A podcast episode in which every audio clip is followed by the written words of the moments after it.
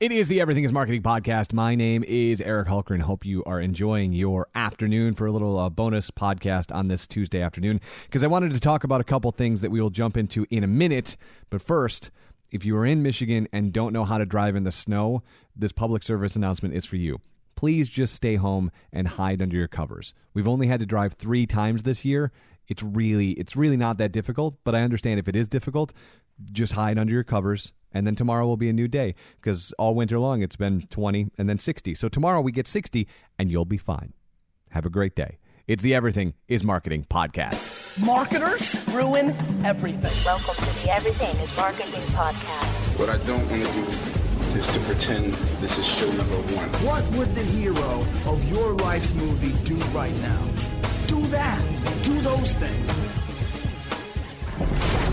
What up, what up? It is the Everything is Marketing podcast. My name is Eric Hulkran, talking a little bit about Snapchat today and then certainly a little bit about the early learnings of the Facebook reaction. So, we've been talking about this since sometime last year when they demoed it in Spain, Ireland, and I believe Japan had a test, I think. But Japan and Ireland for sure were testing this idea of emojis instead of a instead of just a like. So now you've got your fleet of reactions that you can choose from, and I will not go through them all because, of course, you can do that yourself. But what I'm enjoying is almost immediately you're now beginning to see what the customer is liking about the content pardon the pun uh, that you're putting up there and then how to engage with that content and then put up either more of what you're putting up or frame it differently, right? If you want them to love it and it gets them angry, or you want them to be angry and it gets them to love, or they're just putting the sarcastic wow on everything, you know that you can adjust the play a little bit. What I really like though is at least for the last couple days, organic posts that have had this interaction happening with them seem to be opening up a little bit more. So I think Facebook is trying to get a glut of data from these reactions in. So now's the time to play around with that a little bit and put up different types of content that make people angry or make people love it or make people sad so that you can see uh, the data that you're going to get back and why the customers are interacting with the pieces of content that you are putting up and the ways in which you are putting them up. Now, I know if you've not played with them very often or very much in the last couple days, uh, it can be a little gnarly on the phone because you have to hold down liked to get the uh, reactions to come up, but this too shall pass. People figured out Snapchat. They figured out Yik Yak. They figured out Twitter. They, you'll figure it out. It's really not that big of a deal. And it's really not the sweeping change that some people are freaking out about. We knew this was coming. We knew it wasn't going to be the dislike button. Look, you will not want the dislike button just because of the vast number of human beings that will use it in the wrong fashion. This allows you, and as I've said for the last six months, this allows you to get a better handle on how people are reacting with the content content because they have to pick an emotion that fits the content that you're putting up there. Yes, there will always be people in your ecosystem, both your personal ecosystem and your brand ecosystem, that will abuse this. That's just the nature of the internet. You just have to, I say this all the time when we're talking about personal branding you make a choice. My choice, I don't feed the trolls. If you want to feed the trolls and jump into that comment barrage that you will get when you start feeding the trolls, go for it if you're wired like that. I do not have the patience, nor do I have the time because I've got other work to do. So I just don't deal with them. I deal with the people that are reacting in the way that I want them to react, or at least in a way that makes sense.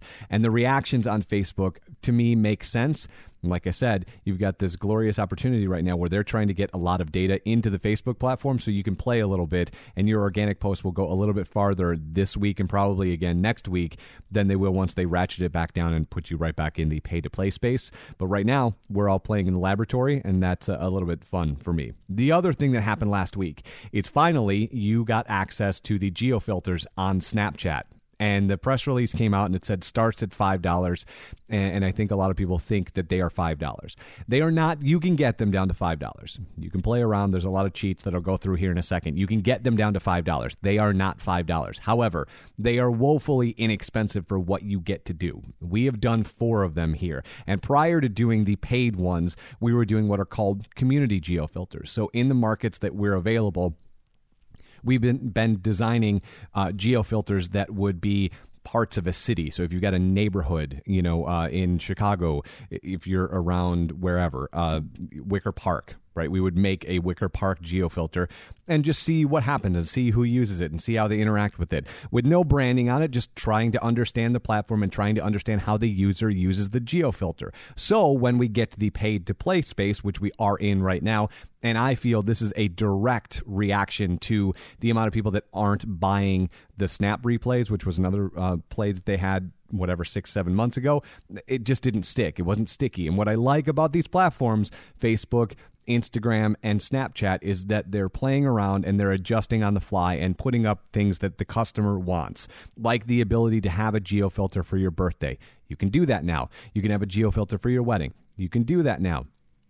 You can have a geo filter for just about anything that you want to pay for. Now, there is a geographic limit to the fence that you can put up. I believe it's a half a million square feet, which sounds like a lot. And depending on the city size, it can be a big chunk of the city, but you can only do a half a million square feet at a time.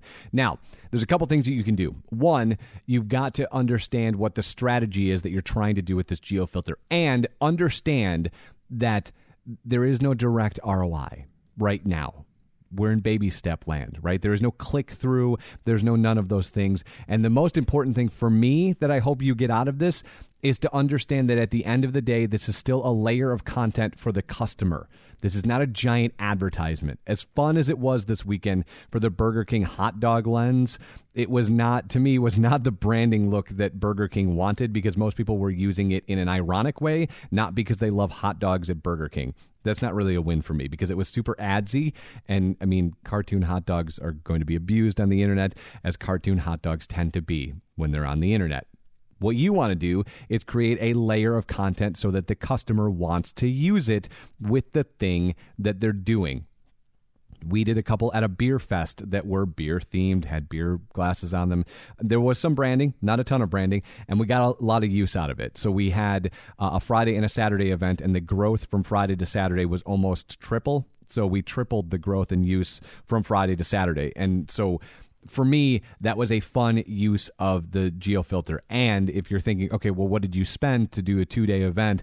We spent $43 a day to put a GeoFilter up. So this is really inexpensive and it's a fan in my mind a fantastic conquesting tool if you understand what you're doing. And by that i mean it can't be an ad guys. This is not another place to slam 99 cent hot dogs sorry burger king or two for one video rental or whatever you think you're going to put on the geo filter understand that people are going to Snapchat to get away from the tracking in some way, shape, or form. They want it to be ephemeral, so your geo filter has to be ephemeral. And I think event marketing is the perfect way to do this. The very first one I did, I did it by hand. It was not the best filter, but I wanted to experiment. I did one for a snow day last week when Michigan got pounded with 12 inches of snow. I did a snow day filter the day after the big snowstorm, so I knew all the, the schools would be closed played around with it. The filter was not the best look. Design is not my sweet spot, uh, but I wanted to test it. I wanted to see what metrics you get back. You do get back metrics. You get the number of uses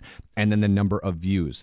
And the thing about that that I find fascinating is you get to actually see in a very realistic way how virality works or how a network works or how taking a filter and leveraging it against a bunch of people you can get access to their group of friends in a way that I think the the bar graph that they use is really interesting to look at. So I wanted to test. But I'll be the first one to tell you uh, I should not be designing geofilters. I should have somebody else do that, which is what I did for the beer fest because you've got to evolve as you're doing these tests. I'm telling you though, from a conquesting perspective, this is a fun, fun tool, but think about it as a layer of content a context filter, if you will. So, whatever event you're going to do, if it's a beer fest, if it's a parade, if it's a concert, if it's a comedy show, if it's the first day of school, if it's the first day of baseball season, if it's the first home football game. These are things where you have an opportunity to make a subtle brand engagement with these people, but more importantly, get to see how they interact with the geo filter when you have done it in a correct manner so that they want it to be a part of their video or they want it to be a part of their photo. If you think of yesterday, the filter that was on Snapchat was a leap year uh, filter that was not very good, used pretty much ironically by most of Snapchat because it showed all of these people that appeared to be skydiving. Uh, I was talking to uh, Q, who's one of the guys here that works at MLive, and we were going back and forth last night about trying to figure out what about that. and I get that leap year is a hard thing to capture in an image or at least a single image. I just don't think that they did a very good job at it which shows me a couple things that we're still in the infancy of Snapchat, even though it's now four and a half years old. People are still tr- fine fine tuning the design, trying to figure out how to tell a story in a single filter. And these are things that you should start right now. You should spend 10 bucks. And here's one of the tricks that I learned from my friend Mike, who uh, works at a radio station here in town. If you play with, if you take the buildings out, if you want to test, take the buildings out and play with just the streets. So make the geo fence around a street. The cost is much, much lower. If you just take a couple hours and not a whole day, the cost is much, much lower. So you can play with 10 or 15 bucks and figure out how these geo filters work and then evoke a strategy behind them. But the first thing you should do is get together with somebody who's got some design chops and make one of these things and put it out in the world and see what happens so you understand how people use it and when they use it. We're not at the point, I don't think, where we understand, as we do on Instagram, that like Wednesday night is a great time to put up content on Instagram. That's just a day that a lot of people consume content on Instagram. We're not really at that point with Snapchat because it's moving too quickly. But now's the chance for all of us to experiment. Do your geo filters work better in the morning? Do they work better at night? Do they work better at lunchtime? When do they work better? What part of the event should you be attacking?